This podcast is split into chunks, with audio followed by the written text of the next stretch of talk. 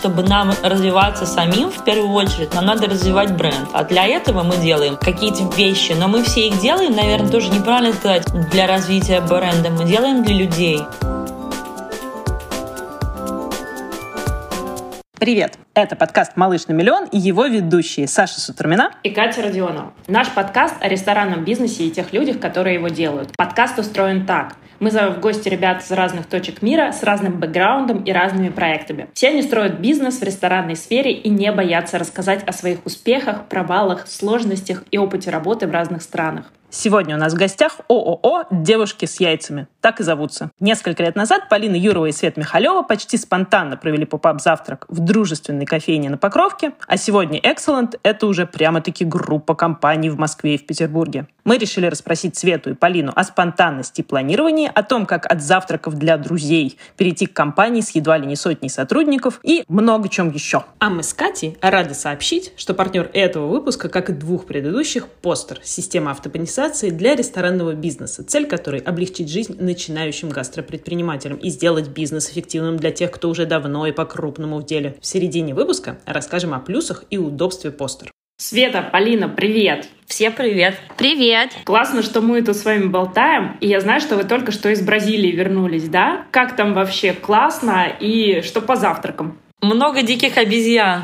Помните, как в 12 стульев? Вот так же и там. Нам очень понравилось. Да, Бразилия, восторг. У меня, наверное, дополнительный восторг, потому что я никогда так далеко не была. Я никогда не была в джунглях, в тропиках. И мы, конечно, провели две с половиной недели. Невероятно круто. Что касается еды, из всех тех мест, где мы были, наверное, нам не понравилось одно, но мы знали, что это будет плохо. Это просто была туристическая забегаловка, где все было закрыто. Но в плане еды это совсем другая кухня. И если я раньше мечтала поехать во Францию, Францию на курсы Кордон Блю, чтобы потом готовить у нас а, такие сложные завтраки, то сейчас я думаю, что я хочу на два месяца в Бразилию научиться готовить а, банановое пюре с карри, пудинг из кокоса, дольче де лечи. Что мы еще классно ели? Рыба, кожица рыбы была. Кожица рыбы. М-м-м. Пирожки, там такие пирожки, девчонки, они готовят их из картошки. А, то тапиоки. Есть, или с тапиоки. Мы да. на самом деле так и не поняли, но вместо теста пюрешка, а внутри начинка мясная. И это просто отвал всего. Отвал всего всего, наша любимая новая фраза. И там они продаются везде. На, на заправках, в э, хороших ресторанах, в обычных ресторанах. Это очень прикольно. Они,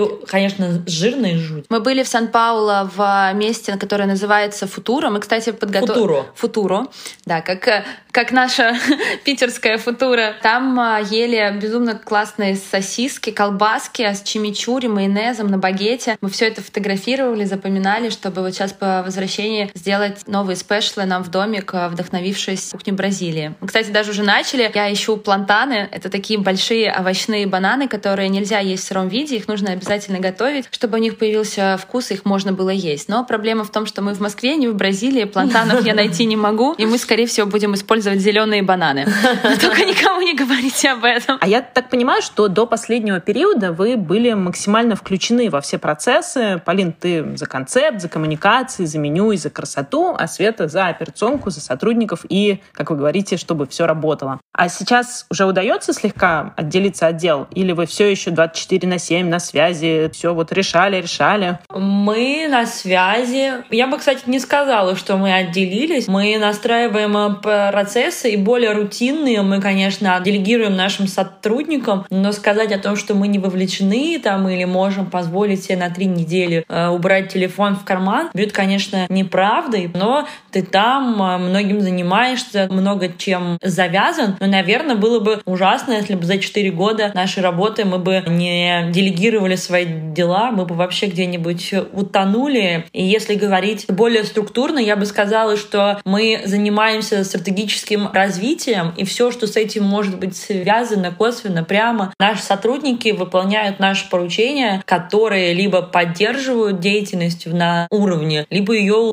улучшают по нашим заветам. Я раньше каждый день э, писала посты, утром их выкладывала. Ну, то есть у меня прям было обязательное дело, ритуал утренний. Я просыпаюсь, и я думаю, о чем написать пост. Пишу этот пост, это занимает примерно там час-полтора, картинка, потом что-нибудь идет не так. Но вот в этой поездке я первый раз заверила нашим э, отделу маркетинга все делать без меня. И пару раз э, даже выходили такие классные посты, что я думала, офигеть, как круто, что девчонки написали лучше, чем я, сняли рилс лучше, чем я, и я ими дико горжусь. Но то правильно сказала Света, что без нас э, не запускаются какие-то новые проекты, и у нас там в разработке, когда мы уезжали, было пять проектов, и я когда приехала, они примерно остались на том же уровне, и я немножко похейтила всех, потому что, как мне казалось, можно было бы это сделать, но нет. Но зато сейчас классно отдыхать, потому что куча новых сил, и вот мы за два дня эти пять проектов уже в процессе реализации. Это здорово. Но тоже вопрос такой двоякий, потому что если бы девчонки запустили эти проекты без меня, возможно, мне бы не понравилось, что очень вероятно. Кстати, сколько у вас э, человек в команде? На два города порядка 80.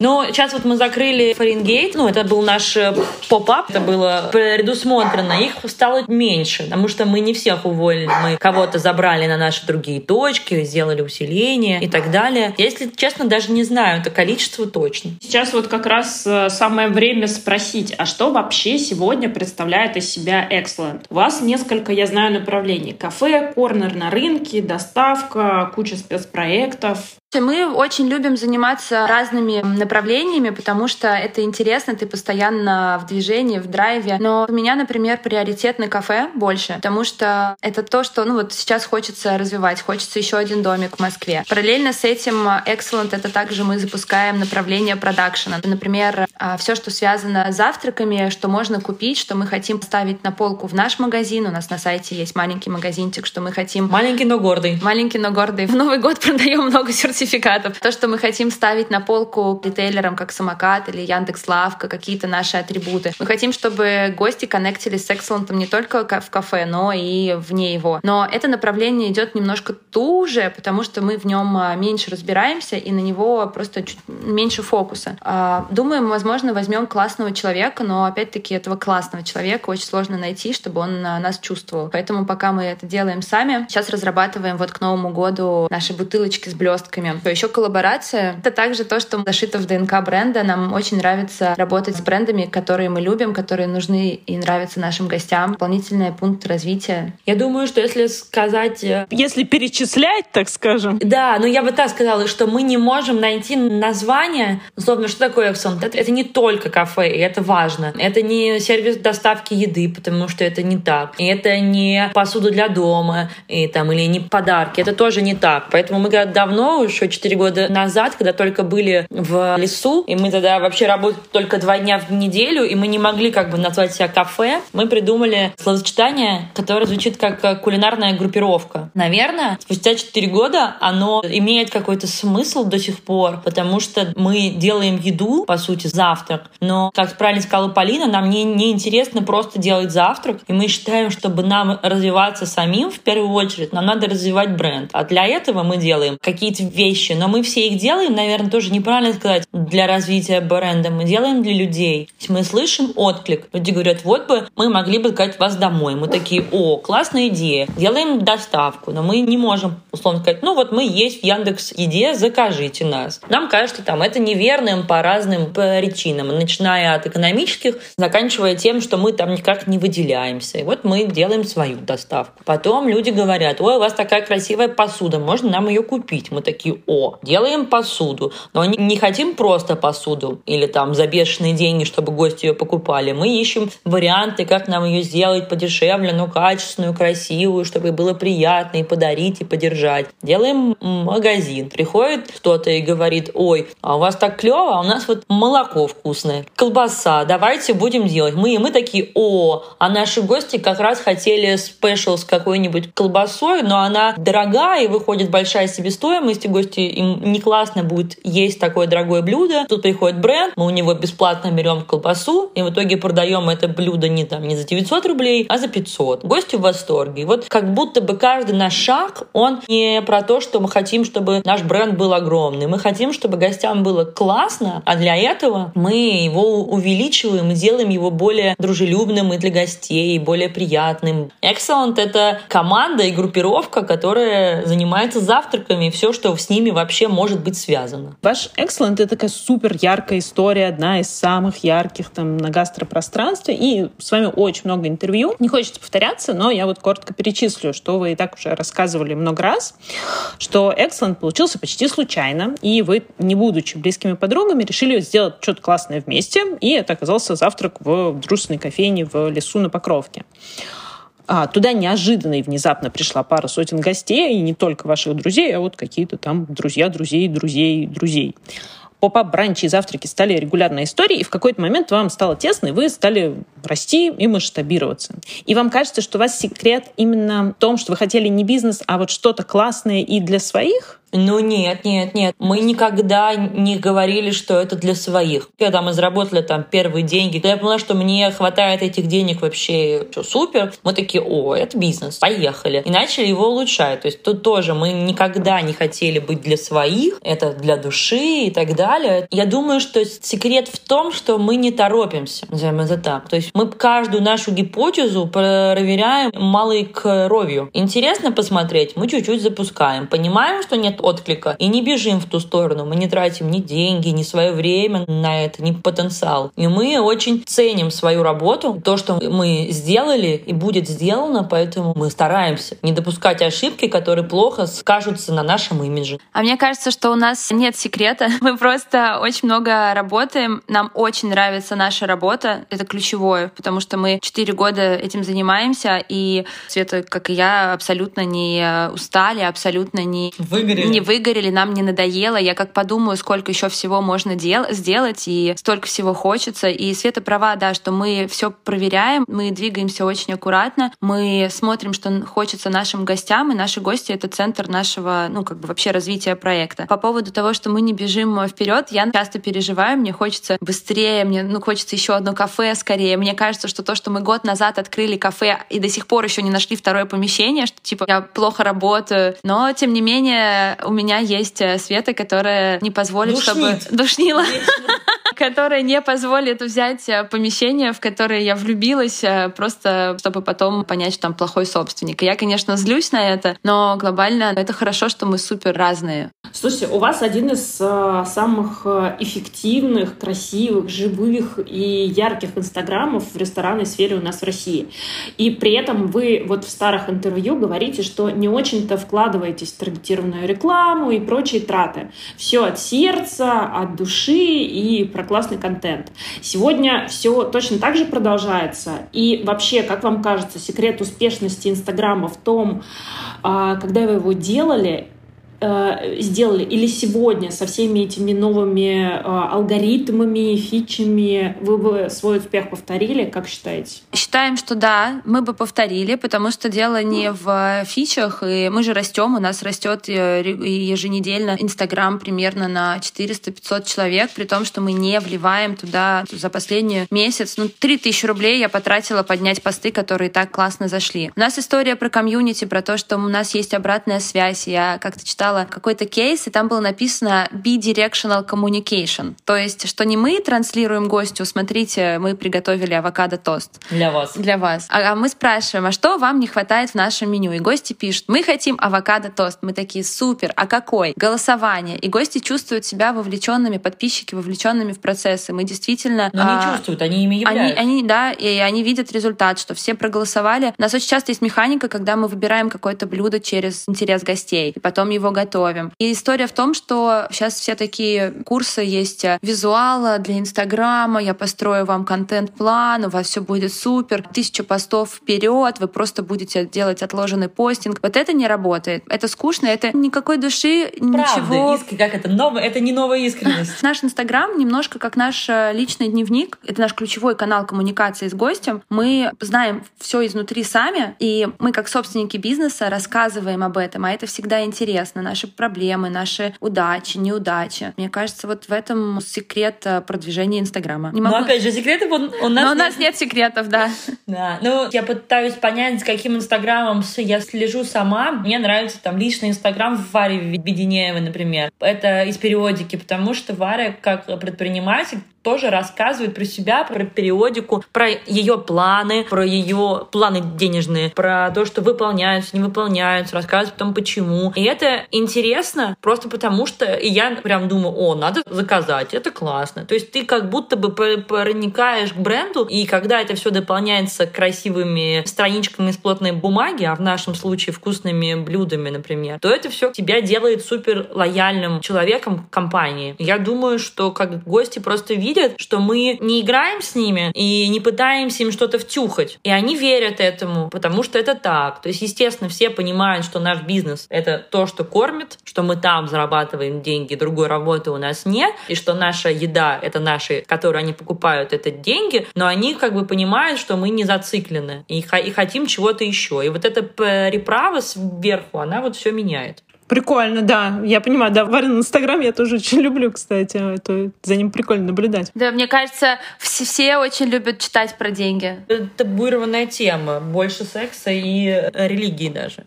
Больше секса, больше религии, больше похудения, больше психологических проблем. Да, да, да, да, я согласна. Это, это прикольно. Да, и тут еще подумала, что мне очень нравятся наши фотографии, которые мы делаем а, сами на iPhone всегда, а, и что они немножко отличаются от какого-то а, классического концепта, как все фотографируют. И я прям, наверное, этим горжусь, что у нас заходишь в Инстаграм, и там просто такая мэс, все так ярко, крупно, по-настоящему. А, и мы здорово. даже проводили небольшой эксперимент. Если мы с Полиной красимся, выряжаемся, идем в студию, нас бренды фотографируют для каких-то интервью, и потом а, мы выкладываем эту фотку в Инстаграм, где мы прилизанные. И, ну такие, типа, куколки, да. Да, такие и, стоим. И типа еще секси фейс. Ну, и какой-нибудь, да, типа... Знаете, такие томные лица, ну типа мы не улыбаемся, мы типа серьезные. Ну, тут это все.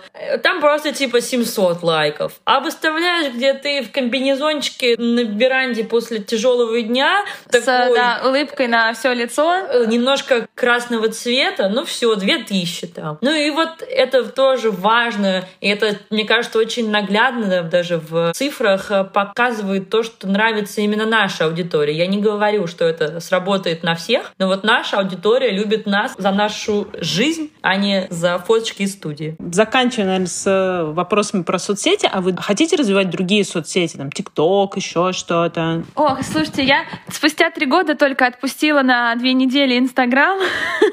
Если мы сейчас начнем что-то еще развивать, конечно, ТикТок э, классная площадка, но хочется делать качественно. Чтобы делать качественный контент, нужно команду э, чуть больше искать. И, возможно, мы рано или поздно этим займемся, но для этого нам нужно экономически, чтобы нам это было выгодно. А это значит, что нам нужно еще пара-тройка кафе, чтобы ну, аккумулировать с них э, кусочки прибыли и пускать ее на развитие такого канала, как ТикТок. А мне кажется, очень важно тут э, понять, что все соцсети, они про разное. Люди используют разные соцсети для разных э, вещей. И Инстаграм — это про визуальную составляющую. Плюс текст. Фейсбук, допустим, только текст, и то такой какой-нибудь умный и так далее. И вот я не очень понимаю, например, для чего развивать ТикТок, а точнее Точнее, он будет успешный, если мы поймем, что вложить. Там в основном, насколько мне известно, заходят какие-то юмористические истории. Э, то есть, да, там большие каналы есть и про еду, и про что-то готовить, но это все должно развивать excellent и приводить людей в конце в наше кафе, ну или как-то нас потрогать. Или, например, можно сделать ТикТок, который будет про нашу команду. Там будет именно жизнь команды или какие-то смешные зарисовки. И тогда это для HR. А, тогда это для HR, да, но опять-таки это все в моей голове упирается в продакшн, потому что мы можем сделать ТикТок хоть э, сейчас, на самом деле, мне кажется, у нас есть аккаунт, мы туда ничего не выкладывали. Просто хочется делать это красиво, а не тяп-ляп. Не хочется брать видео из Инстаграма, загружать его в ТикТок, да. потому что даже те же самые Reels, они похожи на то, что делает ТикТок, но все равно там немножко другая эстетика, немножко, ну,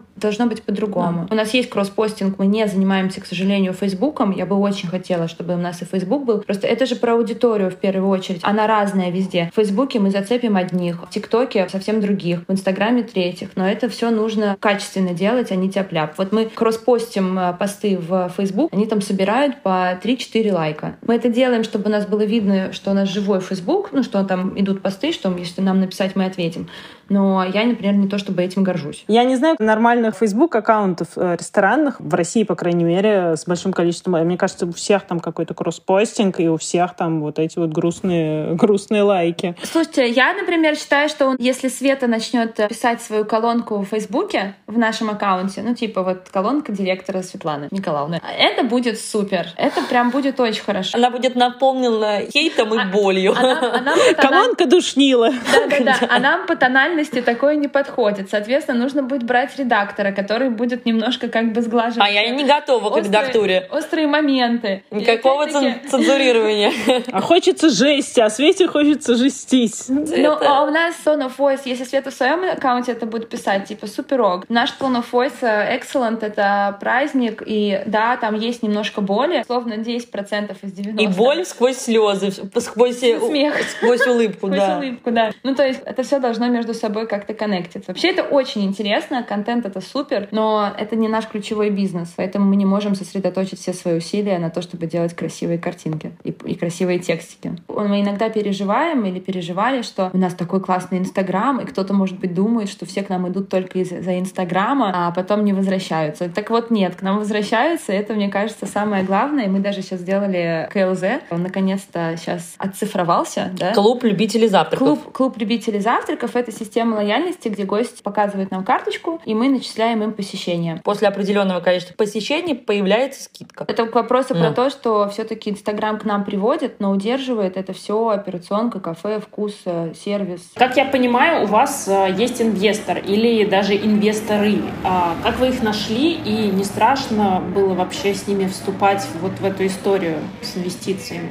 У нас один инвестор, но сейчас она, ее зовут Аня, она наш партнер, она как бы третья в компании, которая там отвечает за привлечение, за привлечение денег. денег в наши проекты. Мы нашли случайно Аню. Мы даже ее не как инвестора нашли, просто как партнера по одной из коллабораций, но коллаборации не случилось. Но зато случилась э, дружба у Полины с Аней, основанная на красивых сумочках. Нет, нет, все не так. Все не так было. На забавных, прикольных штуках, странных носках, цветочками, красивых каких-то картинок. Аня привозила мне из путешествия пару раз. Мы пару раз пили кофе. И в какой-то момент, когда мы поняли, что все, мы выросли, нам уже немножко неудобно гостей принимать в лесу, потому что в лесу, на кофейне, mm. мало места, некуда повесить вещи, потому что зимой холодно, потому что вроде как бы это мы, но не мы. Мы написали письмо и отправили потенциально ребятам, которые могут знать ребят, у которых есть деньги, которые готовы им интересно инвестировать в рестораны. Я написала Ане. Аня на тот момент училась э, в Сколково бизнес-школа. Не помню, какая там была. На, на инвестирование, что такое? Там была какая-то программа, где Ане нужен был какой-то кейс. Ну, то есть да. свой кейс, э, который она типа будет расти. И Аня, получив мое письмо, такая, ой, слушайте, мне так не хочется хочется свой кейс придумывать, давайте я буду в Сколково ваш кейс защищать. И да, кстати, я как раз хочу быть инвестором, может быть, обсудим. Вот так и получилось. Теперь у нас а, ООО «Женщины, женщины с яйцами».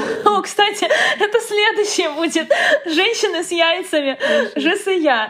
Потому, потому что у нас сейчас девушки с яйцами. Мы сейчас сделали второй опыт открытия кафе. Девушки в крутую. Мы все еще верим, что мы девушки, но вот ну, так вот, я думаю, следующее у нас будут женщины с яйцами. Е! Да, было не страшно только потому, что было личное доверие. У нас есть э, наш, э, я его называю ментор, Александр его зовут. Это просто мы к нему ходим за советами. Он э, инвестиционный банкир, да, или как он? Там, да, много регалий. Там много регалий. И мы пришли к нему и сказали, Александр, что нам делать, какие правила, как выбирать, что надо учесть. Он такой спокойный взрослый мужчина и говорит, вам самое главное, вам должно быть комфортно. И мы такие, так. Вот это совет! И, и я до сих пор его придерживаюсь. Если мне что-то не нравится, там будущий собственник другого какого-нибудь помещения или еще что-то, я прям открыто, типа, нет. Почему нет? Потому что мне некомфортно. И все. Круто, да. То есть вы научились слушать свою интуицию, сразу озвучивать. И, и главное, не бояться, что она неправильная, назовем это так.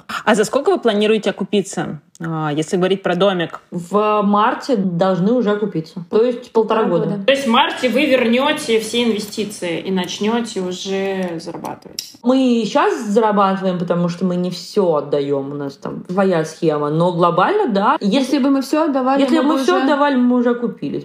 Слушайте, хочу какие-то такие штуки прям вот детальные про бизнес расспросить. Что вышло дороже всего в стройке кафе в садах Пекина? И на чем вам кажется сегодняшней позиции? можно было бы сэкономить, например. Да, самое дорогое, конечно, это вся техника на кухню и на бар. Но там нельзя было сэкономить. Мы все мы хорошо взяли, мы не перегнули палку, но у нас до сих пор ничего не сломалось. Например. Это тоже важно. То есть ни прижимной гриль, который час ломается, ни индукционная плита, ни одна не сломалась. Хотя мы не брали самые-самые дорогие. У нас, я помню, была одна смета, которая мы его просто увидели, такие, господи, что это? Мы же, ну, типа, кофеманию строим. Пожалуйста, можно немножко подешевле? Но тут тоже важно, что и не сломалось, потому что у нас есть ТО раз в месяц, и мы, мы как бы поддерживаем его, поэтому все нормально. Из того, чего бы я не хотела потратить деньги, но потратила, это, блин, были стеклянные раздвижные двери в туалет. Кто кто-нибудь... Я раз... думала, ты скажешь проверка Нет, она 40 тысяч стоила, она была дебильной, но, но эти двери за 300 с копейками, это вообще... Ну да, это просто наша боль. У нас есть несколько моментов в кафе, которые просто вызывают боль, э, и ничего не можем с этим поделать. И мы просто разводим руками, когда у нас спрашивают, зачем мы это сделали.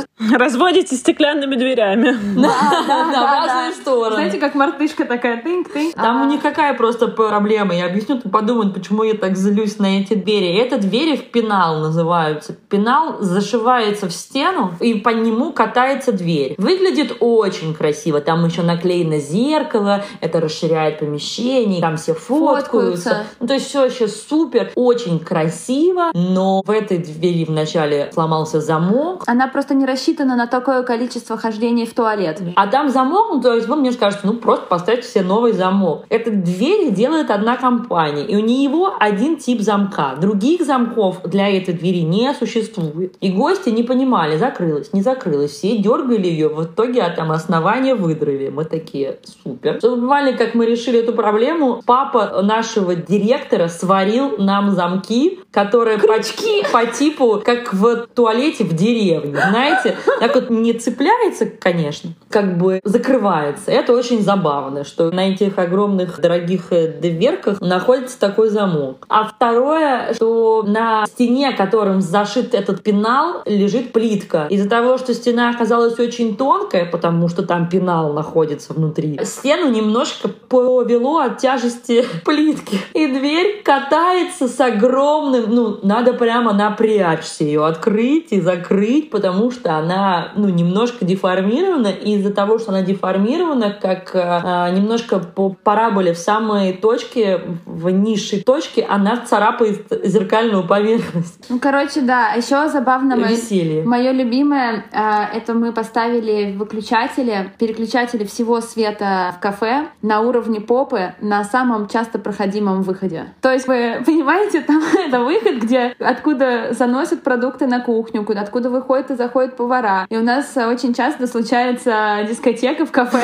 потому что просто кто-то попой случайно задел. Но таких моментов дурацких... Ну, немного. Ну, немного, но думаю, они еще есть. С вытяжкой очень сложно было. Она у нас такая космическая. Досталась нам а, вместе с помещением, но там еще ее обслуживание. Это тоже огромная статья расхода. Но мы всего один раз ее обслуживали, чего ты? Ну да, мы экономим. Но на самом деле, я думаю, что мы не допустили большое количество ошибок. Да, они имеются. Ну, какие-то типа, о, да, надо было тут, конечно, что-то другое сделать. Но это все незначительно. Все очень боятся согласования, лицензий, проверок различных.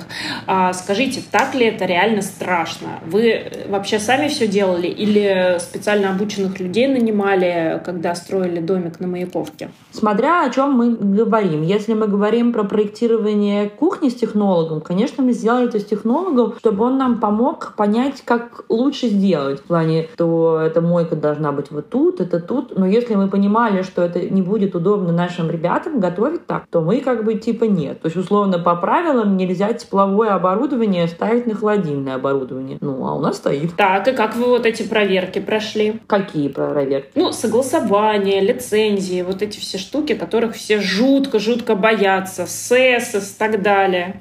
Ведь нету в Москве такого. В Лиссабоне есть, в Москве такого не происходит, потому что есть единственная проверка для лицензии — это алкогольная лицензия. Им главная квадратура и наличие столов и кассы. Все. И склада.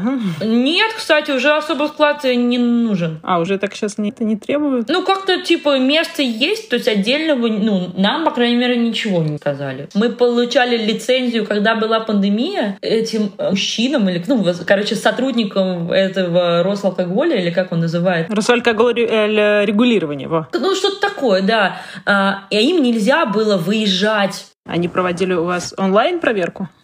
Да, мы договорились. Мне в определенное время из официальным письмом на почту прислали ссылку на Zoom. И я с ними по Zoom... Офигеть показывала им себя, показывала им кассу, показывала им, что она выбивает чеки, что вот это стол. Потом а, обязательно должна быть табличка на двери с, с режимом работы. Вот мое юрлицо, вот мое это, вот мое то. Потом они говорят, хорошо, спасибо. Они приехали один раз просто убедиться, что дом существует. Они не заходили внутрь, им нельзя было заходить внутрь. Я такая просто вау. А с точки зрения кухни у нас соблюдено продуктовое соседство. У нас да, э, да, все холодильники промаркированы. У нас соблюдены самые главные правила про то, что чистая посуда и грязная посуда — это два разных потока.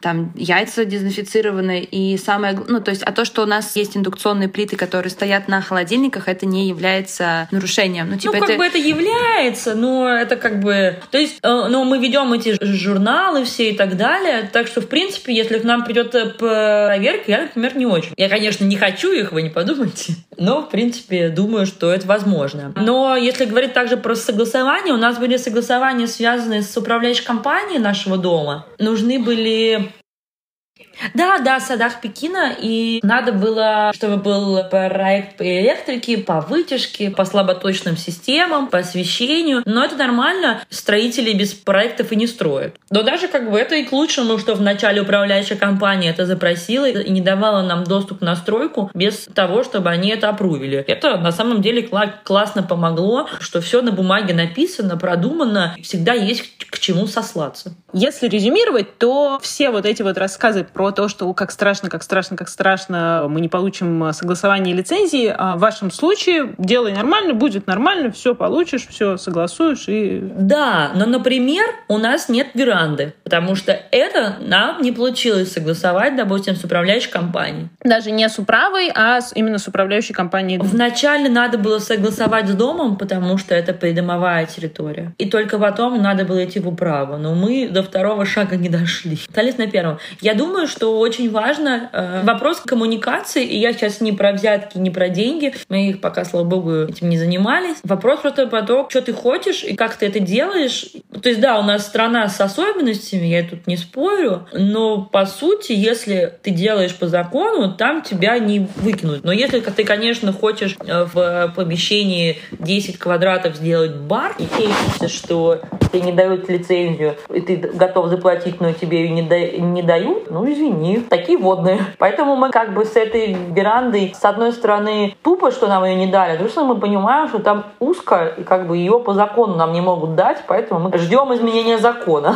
Кстати, про веранду. Расскажите про вашу прекрасную веранду и про опыт работы с Икеей в Оренгейте. Как это получилось? Довольны ли вы результатом? Вообще, какие у вас были цели у вас и у Икеи? Довольны ли Икея тем, что получилось? И вот все-все-все про это яркое розовое лето на Тверском бульваре. Это была самая большая наша коллаборация. У нас никогда не было коллаборации, которая длилась больше, чем две недели, а тут она длилась по факту четыре месяца. Ну, а бамбуле не является коллаборацией? Бамбуле — это какая-то интеграция, мы как-то в них росли, мне кажется. Ну да, ты права, это тоже коллаборация. С Икеей проект мы начали еще в декабре. Икея к нам пришла и говорит, давайте что-нибудь сделаем. Мы такие, ого, вау. Давайте, конечно, у нас даже, смотрите, есть несколько стульев в кафе ваших, и смотрите, какие у нас есть розовые ящики. Мы начали придумывать, э, чтобы сделать, чтобы чтобы это было и нам интересно, и чтобы это было вау, и чтобы было классно гостям. И тут все совпало. Мы говорим, слушайте, у нас веранды нет. Икея говорит, о, а мы как раз-таки хотим э, показать, как можно использовать нашу мебель для бизнеса, потому что у Икея есть большое направление Икея для бизнеса. Они обустраивают офисы, пространство. И так мы как пазл э, совпали. Мы искали долго локацию, где бы сделать веранду и успеть, чтобы это было и красиво, и удобно всем. И в итоге вот договорились с командой Фаренгейта сделать на их прекрасном дворе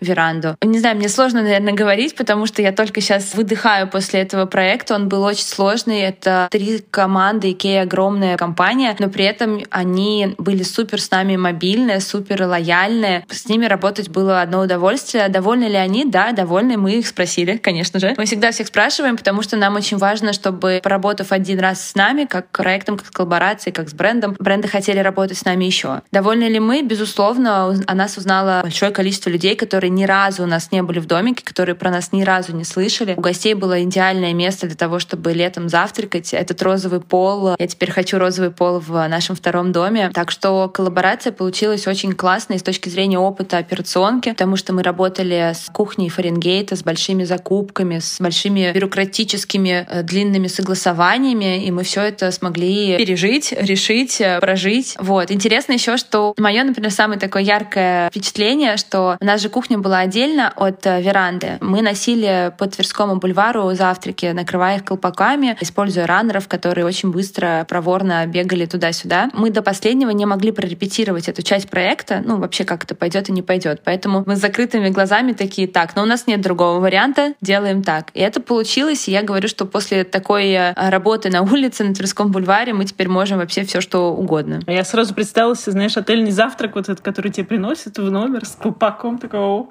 и он такой горячий, и там лежат яйца из экселента. Это было сложно, но это правда было интересно, и мне кажется, мы в чем-то убедились, что мы, допустим, какие-то вещи делаем правильно, такие, да, идем верным путем. И, конечно, гости кайфанули нереально. Но вы вообще часто работаете с разными брендами, вот от Апероля до яиц. Это такая череда случайностей или это планомерная работа, что вот нам нравится работать с брендами, мы знакомимся с разными брендами, с их представителями и даем понять, что, оп, э, нам интересно какое-то сотрудничество. Как это происходит вообще? Это вин-вин история. Как мы в самом начале говорили, нам очень нравится заниматься не только придумыванием и приготовлением блюд, а еще и коммуникацией с гостями. Но поскольку мы все-таки бизнес ресторанный, у нас нету отдельных бюджетов на реализацию наших идей. А у брендов есть бюджеты, но нету доступа к аудитории. Поэтому мы обмениваемся средствами, назовем это так. Мы привлекаем бренд, мы берем деньги за свою работу, за придумывание концепции, за нашу аудиторию, с которой бренд взаимодействует. Бренд получает лояльную классную аудиторию, интересную коммуникацию, и все счастливы. То есть это никогда, даже с первого раза, там, помню, по-моему, у нас Виола была. В общем, я помню, да, что у нас такое. А, была Виола в лесу еще. Мы придумали какое-то очень классное блюдо с Виолой, но ее нужно было много, а у нас вот а, не бился. То, что вот Света как раз говорила. Мы бы очень дорого поставили блюдо. Мы хоть не хотели так дорого ставить блюдо. И мы написали Виоле, ребята, а давайте мы вот сделаем с вами завтрак. Они такие, слушайте, а у нас как раз запускается новая упаковка для хорики, давайте вы про нее расскажете. Что-то такое было. И мы вот сделали вместе завтрак. Виола была дико довольна. Наши гости были дико довольны. Мы реализовали там свою задумку. Поэтому это всегда про то, чтобы находить пути, чтобы что-то реализовать. И мы до сих пор это делаем. Самое главное, что нам э, очень хочется всегда делать лучше, чем мы делали в прошлый раз, или делать как-то по-другому. Это немножко сложно, поэтому каждый раз мы изобретаем что-то, чтобы всех удивить. Плюс самое главное, это нужно было гостям. Моя любимая одна из коллабораций вот недавних, э, мы делали с артфрутом, с авокадо. Нас гости и официанты обожают авокадо. Официанты обожают авокадо, потому что его можно добавить э, к любому блюду, тем самым увеличив э, средний чек. А гости обожают авокадо, потому что авокадо — это модно, вкусно, полезно и действительно вкусно почти со всеми нашими завтраками. И мы написали артфруту, а давайте с вами сделаем как интеграцию. И вот мы делали огромный авокадо-тост на чабате, который для нас пекли ребята из батона. Мы его публично разрезали, там было 40 яиц пашот сверху, мы сняли ролик. Ну, то есть мы очень классно, интересно рассказали про то, что наши гости любят авокадо, сделали меню, состоящее из, по-моему, семи позиций. В каждой, конечно же, было авокадо, все было супер разное. И вот две недели у нас были авокадо недели в домике. Это интересно, потому что, ну, делать одно и то же, всем надоедят эти драники, наши бенедикты, а мы каждый раз развлекаем гостей. И еще вот я слышу, что вы часто пишете первые, то есть э, первые выходите на коммуникацию, о, что-то подумали, мол, Виола, о, написали Виоле, о, подумали, как бы прикольно сделать интеграцию с чем с авокадо, логично сделать с авокадо, о, написали артфруту. Мне кажется, это тоже такой хинт, потому что очень многие такие сидят и ждут, м-м, когда же нас найдут бренды. Да, но если у меня есть какая-то идея, я там пишу. Это не всегда получается, ну там куча всяких коллабораций, которые я бы хотела сделать, пока у нас не получилось сделать. Очень часто пишут нам, но важно, чтобы это мэчилось. То есть нам могут написать, а мы не совпадем. Будь там у бренда куча денег, ну там, я не знаю, какое-нибудь дейтинг-приложение. Да, это здорово, да, можно как-то подкрутить, но это не то. Мы не хотим делать коллаборации просто ради того, чтобы взять с бренда денег. Ну, это неинтересно. Это интересно, когда мы и зарабатываем, и там оплачиваем наш отдел маркетинга, и, и гости кайфуют, и бренд кайфует. Потом говорит, слушайте, давайте в следующем году вот это сделаем. И мы такие, класс, это самый важный показатель, что мы сделали хорошо. Полезная пауза от нас с Катей и постер. Кать, мне так нравится, как Света и Полина вообще не ограничиваются рамками какой-то конкретной концепции. Там вот у них корнер, здесь кафе, или вот веранда на Тверском бульваре, еще куча каких-то специсторий. Слушай, они просто огонь. Пришла идея и делают, отталкиваются от своего желания и запроса аудитории. Да, правда, тут возникает вопрос, что делать с учетом и с отчетностью, когда столько всего. Ой, слушай, есть же постер, система учета, которая подойдет под разный тип бизнеса. Кофейня, бар, пекарня, фастфуд или доставка. Прям вообще для всего. Что важно, работает где угодно и на чем угодно. На планшетах Android, iPad, Windows и macOS. Экономим на старте и не надо покупать какое-то дополнительное оборудование. Берешь планшет и получаешь онлайн-кассу без кучи проводов. А еще в постер классно работает со складом. Можно настраивать лимиты по остаткам, чтобы система напоминала, когда нужно закупить товары и сделать поставку. Это вообще полезная штука. А еще можно быстро настроить меню, забив столько модификаторов, сколько нужно, чтобы при продаже можно было сразу выбрать молоко для кофе или там основу для боула, а не бродить по кнопкам в растерянности, особенно в час пик. А я вообще кайфую от приложения Poster Boss для собственников бизнеса. Можно смотреть подробные отчеты о продажах прямо на телефоне онлайн из любой точки мира. Мне такое в Португалии ну прям очень надо. Возможно, вы уже знаете, что у Постер есть бесплатный тестовый период 15 дней. За это время можно изучить возможности системы и выбрать подходящий именно вам тариф. Но для наших слушателей бонус. По ссылку, который мы прикрепим в описании, Постер дает целых 30 дней бесплатного теста. В два раза больше. Отойдем от коллаборации, у меня вопрос про Петербург и про Москву. Формат у вас и в Петербурге, и в Москве сильно разный. В Петербурге у вас корнер на Василиостровском рынке, в Москве у вас полноценное кафе. А какие вы видите плюсы и минусы в том и в другом? И в питерских, и в московских особенностях. Ну, например, там питерский персонал более человый и расслабленный, но при этом там более лояльный. Или что-то еще. Мы сравниваем, но всегда есть большая оговорка, что сложно сравнить разные форматы. Как нам сравнить вырос выручку одной и другой точки, если это совершенно разные точки, даже по ситуации потребления. Это нельзя сравнивать. Нельзя сравнивать также, что ребята, когда работают в корнере на 17 квадратных метрах, они по-другому взаимодействуют и с гостями, и сами с собой, чем люди, которые работают в разных департаментах, и официанту у человека на кухне чужой может быть, он ничего о нем не знает. Вообще-то как бы даже как, как его зовут, потому что, например, в Бамбуле кухня закрытая, и они могут даже не видеть, кто сегодня работает. Это тоже важно, но я бы даже прям задумалась над вопросом, ничего не могу придумать, что ответить. Разные, но это нормально, и нельзя как-то однозначно сказать, что ребята в Петербурге более человые, чем ребята в Москве. Только, наверное, из-за того, что, опять же, у них слишком разные должностные инструкции. Отдают быстро, работают э, хорошо. И, в принципе, вся наша команда очень лояльна к нам, и мы очень много делаем, чтобы так было. Но например, если сравнивать даже корпоративы, корпоратив в Петербурге был на 15 человек, а в Москве на 55, по-моему. Это как бы даже разные форматы вечеринки, потому что 17 плюс мы, у нас 17 человек, он был более камерный, более домашний, потому что мы давно вместе с ними, ближе. А когда 55 человек, ты там надо еще смочь со всеми поболтать. Да, я сейчас еще поняла, что Питер, э, там есть ребята, которые с нами с самого первого нашего дня уже. Там. Ну, не, может, не с первого, но с первых месяцев. Ну да, это, да. конечно, конечно, очень здорово, очень круто, что ребята так долго с нами. Разница еще есть. Я смотрю она отчет по блюдам, и условно первые позиции у нас во всех точках одинаковые. Ну, первая, первая позиция — трюфельный апельсиновый бенедикт. Первая просто топ. А дальше вот в Питере немножко отличается, там чуть более дешевые позиции занимают второе, третье, там четвертое место.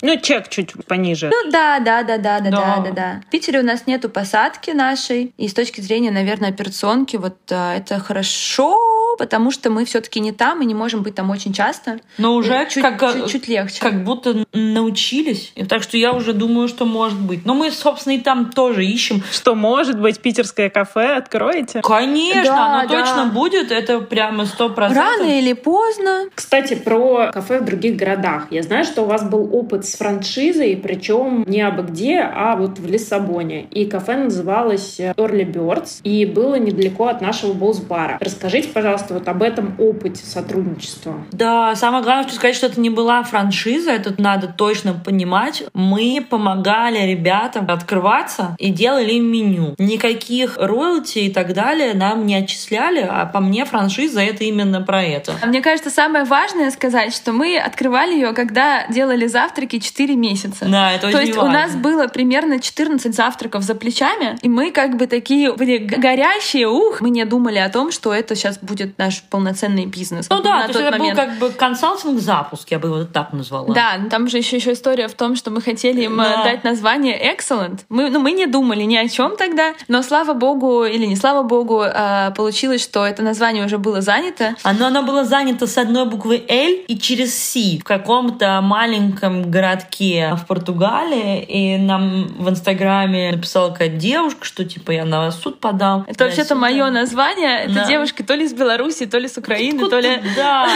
Она вас спасла. Вы понимаете, что она вас спасла? Да, мне кажется... Мы бы даже- решили. Да. Просто я помню, что это случилось за неделю до открытия, и мы такие, фак. Фак.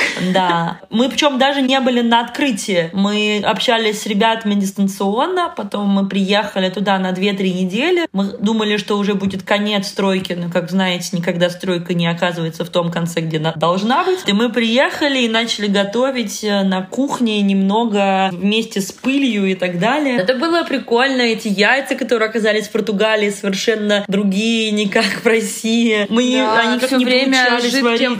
жидким белком, потому что они все время стоят в тепле и сто процентов не такие свежие, как наши яйца. Это было ужасно. Я помню, ходили, искали в пекарнях хлеб, пробовали. Да. Было очень прикольно, и нам, как э, только начинающимся, не в общепите, а именно со своим э, проектом, если честно, мне да- дало силы и уверенность в чем. Раз нас позвали, значит, все будет... И у ребят получилось очень красиво. Я как вспомню этот а, задний дворик с цветами. Да, Блин. С розами. Боже, как, какое помещение. Так жалко, конечно. Ну, вот я сейчас тоже в Бразилии. Такие красивые есть локации с какими-то купольными крышами, задними двориками. И этого в Москве не хватает, но я, конечно же, понимаю, что все дело в нашем климате. Ну ничего, глобальное потепление не за горами. Смотрите, такая вот классная, яркая концепция, и она, кажется, в Лиссабоне-то и не прижилась. Потому что я знаю, что Early Birds почти сразу все меню переделали и потом закрылись. И вот у вас есть какое-то объяснение, что произошло, почему так? Я обладаю другой информацией, потому что ребята окупились, они купили все свои вложения. А, Вот, но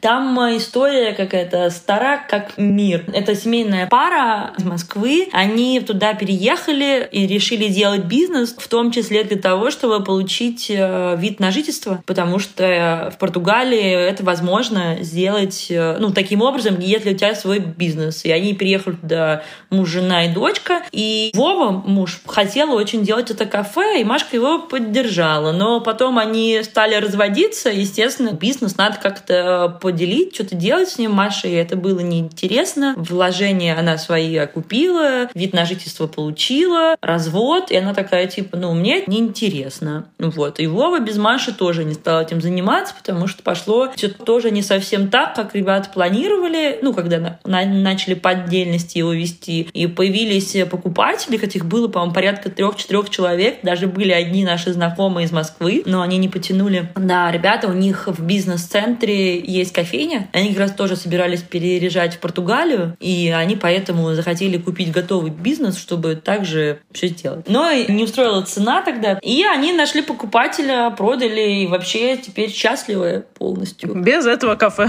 Я думаю, что концепция прижилась. Ну, Если есть, бы... Просто тут надо понимать, я уверена, и когда ребята начали делать, мы им сразу сказали, если у вас нет опыта, это как может не выгореть. Потому что, мне кажется, ресторанный бизнес — это то, чем надо прям заниматься, заниматься, заниматься и заниматься. По крайней мере, какое-то энное количество времени. Ты не можешь это сделать как-то попроще, просто потому что он такой. Там и кадры неквалифицированных куча, эмоциональный интеллект совершенно другой и так далее. Там, ну, много сложностей. Ребята без опыта, так что, в принципе, наверное, даже для них так точно лучше, что еще окупились и ушли вообще в плюсе оттуда. Девчонки, а вот оглядываясь э, назад, что для вас было самым сложным в самом начале и самым сложным за эти все годы?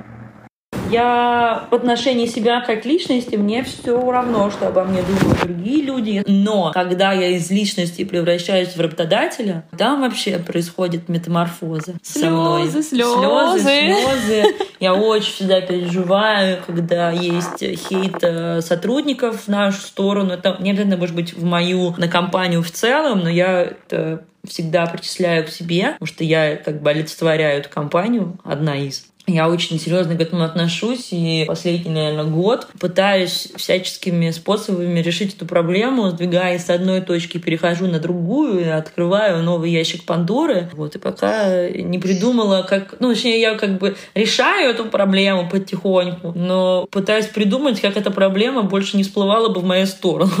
Да, это интересно, потому что я, например, э, с точки зрения себя как Полины личности, очень зависима от чужого мнения. Я прям знаю, что это ну, не есть хорошо. А с точки зрения Полины как э, работодателя, я очень э, дистанцирую. Ну, то есть я со всеми болтаю, я всех очень люблю, но я не принимаю близко к сердцу, потому что если я буду это близко к сердцу принимать, я просто, мне кажется, скончаюсь. Ну, потому Отлично. что, да, это невозможно. Поэтому я, наоборот, такая немножко за каменной стеной, но и меня тоже можно э, растрогать. Так, а что у меня сложного? Сложно, когда одновременно накапливается очень большое количество обновлений меню. Мы это придумываем сами. Когда ты постоянно делаешь новые блюда, очень сложно генерить что-то необычное, интересное. Мы стараемся всегда перепрыгивать выше палки. Иногда бывают прям такие депрессии, когда я говорю, Света, вот в, в- в мае было, я говорю, Света, у меня что-то что сломалось. Ну, то есть я одной рукой э, ищу помещение, второй рукой делаю новое меню, ввожу его на четыре точки, я понимаю, что я эмоционально, ну все, я как бы на нуле. И вот э, я прям помню, я иду из Маяковской домой на Смоленку и по Садовому кольцу и рыдаю. Вот это прямо, да, это было хорошо. Но в такие моменты, ну, то есть надо отдыхать все таки потому что иначе... Вот сейчас мы приехали, и я супер заряжена, мне хочется все все все все делать, мы это делаем. Все очень сложно и очень интересно. Девчонки, а сколько вы зарабатываете? Ну, больше миллиона. Ну, давай так. а, С последним кафе э, с открытия, наверное, варьируется 800 миллион. И выше. Не, я имею в виду ваш, ну вот лично вы зарабатываете. Да, Да, да, да, да. именно мы. На двоих или каждая? Нет, на каждом. Нас, не забывайте, трое. А вы богатые девочки. Но На троих, проектов на у нас троих, много, да, на да. троих, ну да. Неплохо. Но мы много работаем, чтобы так было. Я так скажу, если мы ничего не будем делать, так не будет. Ответ такой.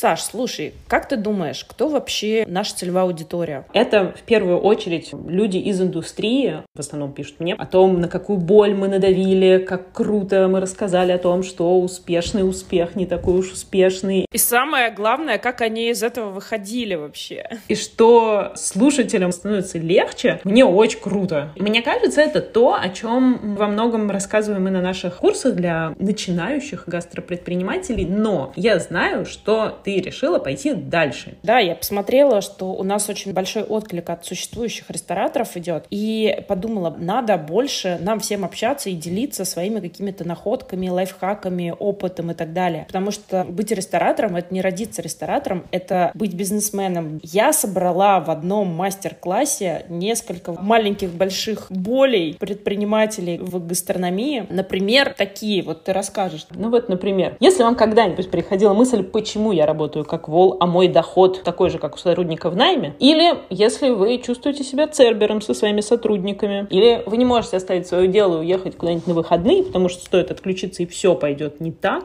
Я решила на этом мастер-классе рассказать, как, например, негативный отзыв оборачивать так, чтобы он превратился в вашу самую лучшую рекламу. И о многом чем другом ты расскажешь на бесплатном мастер-классе для рестораторов «На шаг впереди». Ссылку прикрепим в описании выпуска этого подкаста. Переходите, регистрируйтесь и слушайте мудрость. Приходите все.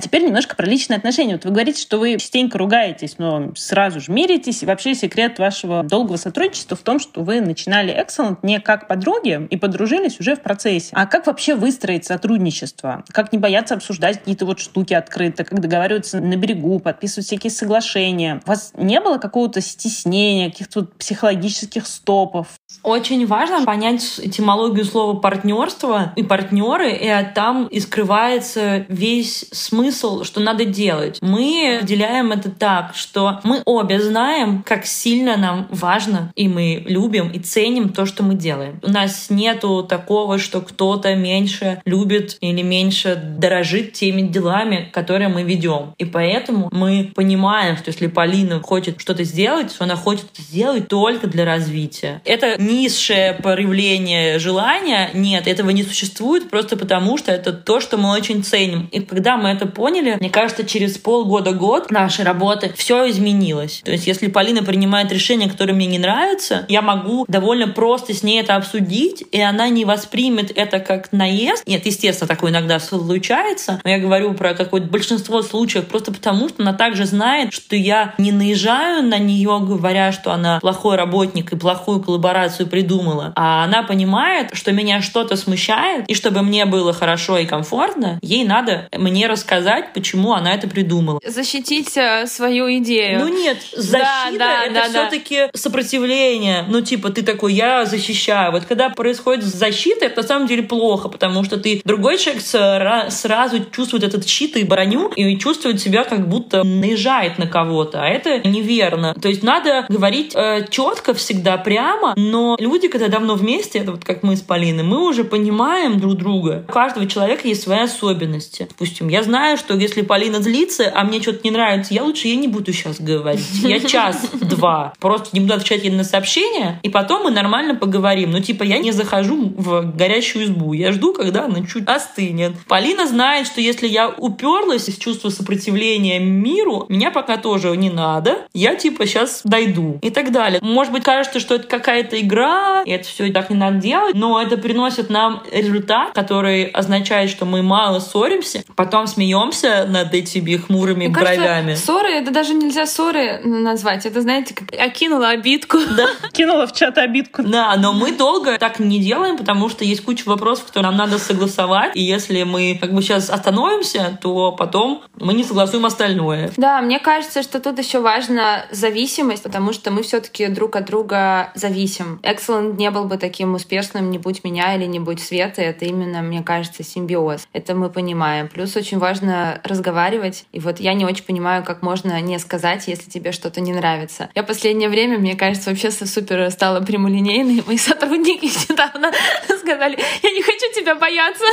Но мне кажется, это гораздо правильнее и честнее сразу сказать, что типа, слушайте, вы сделали говно, а не, а просто так, ну, знаете, это было плохо, а потом ты уволена. И точно так же со Светой, мне кажется, это очень важно всегда говорить, э, что ты думаешь сразу и не накапливать себе. Ну, пару раз, да, было, там, мне кажется, мы что-то копили, копили, а потом ты взрываешься, и это гораздо хуже, чем ты сразу скажешь, что у тебя есть какой-то вопрос. И еще очень здорово, что мы очень разные, и Света действительно более такая строгая, а я, наверное, всегда говорю «да». И Света меня в этом ограничивает. Ну, это здорово, что если мне хочется сделать какую-то идею очень сильно, то я придумываю, как мне показать Свете, что она действительно того стоит. Потому что мне очень важно, чтобы и мне, и Свете было комфортно. То есть мне некомфортно, если я что-то делаю, не получив на это там даже какое-то минимальное, типа, окей. Не получаю этого удовольствия от проекта, если, если знаю, что нравится только мне. Расскажите тогда про проекты, расскажите про планы, что будет дальше? Слушайте, дальше будет домик второй в Москве. Я уже не могу, мы ищем его с весны. Уже три варианта было, где мы там почти на финальной стадии были переговоров, но все что-то не получается. Я думала, что первый дом найти тяжело, и дальше все пойдет как по маслу. Как же я ошибалась. Второй дом, зная особенности первого, найти еще сложнее. И с учетом того, что у нас просто офигенный собственник э, на Маяковской, у нас очень задрана планка собственников, и, и с этим тоже проблем. Нам теперь никто не нравится. Мы уже даже говорим нашему собственнику, может, он нам купит помещение какое-нибудь. Но дом хочется и немножко в ритейл делать продукты, которые не портятся за 12 часов. Потому что ресторанный бизнес и еда — это, конечно... Свое веселье. Свое веселье, да. И домик в Питере хочется. Но больше хочется мне, если честно, домик в Москве. А второй домик в Москве, он будет отличаться по концепции? Ой, нет, по концепции ой, нет. По концепции, конечно же, нет. Это будет excellent. У нас вообще есть план, что у нас когда-нибудь будет excellent all night, который будет 24 часа работать. Будет excellent deluxe, в котором будут блюда чуть подороже. Будет excellent and kids. Я пока не знаю, но может быть нет, это не будет отдельная категория. Но, в общем, второй домик. В моих мечтах мы добавим туда маленькую-маленькую пекарню, чтобы самим делать делать хлеб, если позволит мощность и локация, и площадь. Но не для продажи. Ну да, только для себя. То есть исключительно по три наших точки, ну, московские. И я хочу сделать, э, чтобы у нас был отдельный закуток для детей. Идея в том, что есть детские кафе, где дети непосредственно тусуются рядом с родителями, и я знаю, что родители это дико бесит. А мы хотим, чтобы Родителям надоедает это. Да, а я хочу, чтобы это условно ты пришел в левый э, зал, отдал своего ребенка, там занимаются с ним э, аниматор. Ну, то есть, ну только не просто там аниматор, это надо, понятно, разобраться, изучить, какие там сейчас есть а, методологии, чтобы всем было интересно по возрасту. Но это не просто так, мы не хотим просто взять и поставить детские стульчики и дать им раскраску. Нет, но нам бы, конечно, хотелось запариться и сделать там, условно, не знаю, детскую комнату Лего, где все будет из Лего, и сделать коллаборацию с Лего. Чтобы детям было классно, они не мешали завтракать родителям, потому что у нас большое количество количество гостей приходят с детьми, и на Маяковской у нас не то чтобы прям очень много места, им не то чтобы очень удобно. Но им очень нравится наш интерьер, наши мини-сосисочки, возможность заказать что-то простое, как просто омлет. Так что вот пекарня, дети, фокус такой. О, круто так. Финальный вопрос. Девчонки, какой совет вы дадите тем, кто хочет открыть ресторан или сделать что-то в сфере еды, но очень боится? Не делайте этого. Я бы сказала, что если у вас нет опыта, надо вначале пойти и поработать где-то на самой линейной позиции. Официант или повар. Мне кажется, есть какая-то штука в том, что ты как работодатель, как владелец заведения, ты должен точно понимать, как люди работают и что им нужно на работе и как ты должен к ним относиться. Когда я знаю, как работает повар, я понимаю, почему там он плохо там может говорить, там, ну, не со мной, а там просто общаться между собой, почему он не ходит на какие-то общие вечеринки и так далее. Ну, какие-то такие штуки, и ты точно должен понимать, что это, потому что работа, опять же, с людьми — это огромная часть рутинной работы. Если ты не понимаешь этих людей, ты, во-первых, не сможешь их нанять, а во-вторых, ты не сможешь потом их удержать. А гости, они приходят есть еду, пить напитки. Я бы вот. еще добавила, что если вы хотите свое кафе, свой ресторан, то будьте готовы, что это будет 99% вашей жизни. У вас не будет выходных, и что даже когда типа все вроде хорошо работает, вы все равно всегда будете внутри, потому что без этого никак. Потому что потом вскопают по элитку, к вам не придут люди, и вы начнете все примерно заново. И что вы будете думать только об этом. Так, по крайней Я мере, на самом нас... деле думаю, так происходит, наверное, в любом бизнесе, но так как у меня нету другого опыта в другом бизнесе, я точно сказать этого не могу, но, наверное, просто надо понимать, что ты точно хочешь этим заниматься и не жить мечтой, что иметь свою кофейню, да ты утром встаешь, ты видишь счастливых гостей, даешь им круассан. Сидишь на... рядом нас за столиком, куришь сигаретку такой. Да, в каком-нибудь м-м-м. красивом платье. Идешь домой на сиесту. Вот. Ну, то есть нет, это можно, но это будет не бизнес. Это, это не скоро это... будет просто. Или, или это не то, что не скоро, мне кажется, это бизнес, который ты должен сам себе платить за это развлечение, докладывая туда деньги. Так можно, пожалуйста. Но если вы хотите зарабатывать, то это немножко другое. Девчонки. Полина, Света, спасибо огромное. Подписывайтесь на наш подкаст. Подкаст в приложениях на iOS и на Android. Слушайте нас в Яндекс Музыке. Ставьте нам звездочки. Только 5 звезд ставьте, другие звездочки не ставьте. Пишите комментарии, следите за новостями в телеграм-канале «Малыш на миллион» и в наших с Катей социальных сетях. И пишите, кого круто позвать а, к нам в подкаст гостем. Мы все это с радостью читаем и вообще все ваши предложения очень любим послушать. Ссылки На проекты Excellent и на Полину со Светой ищите в описании выпуска. И на нас с Сашей там же. До скорых встреч. Пока. Пока. Пока. Спасибо, девчонки.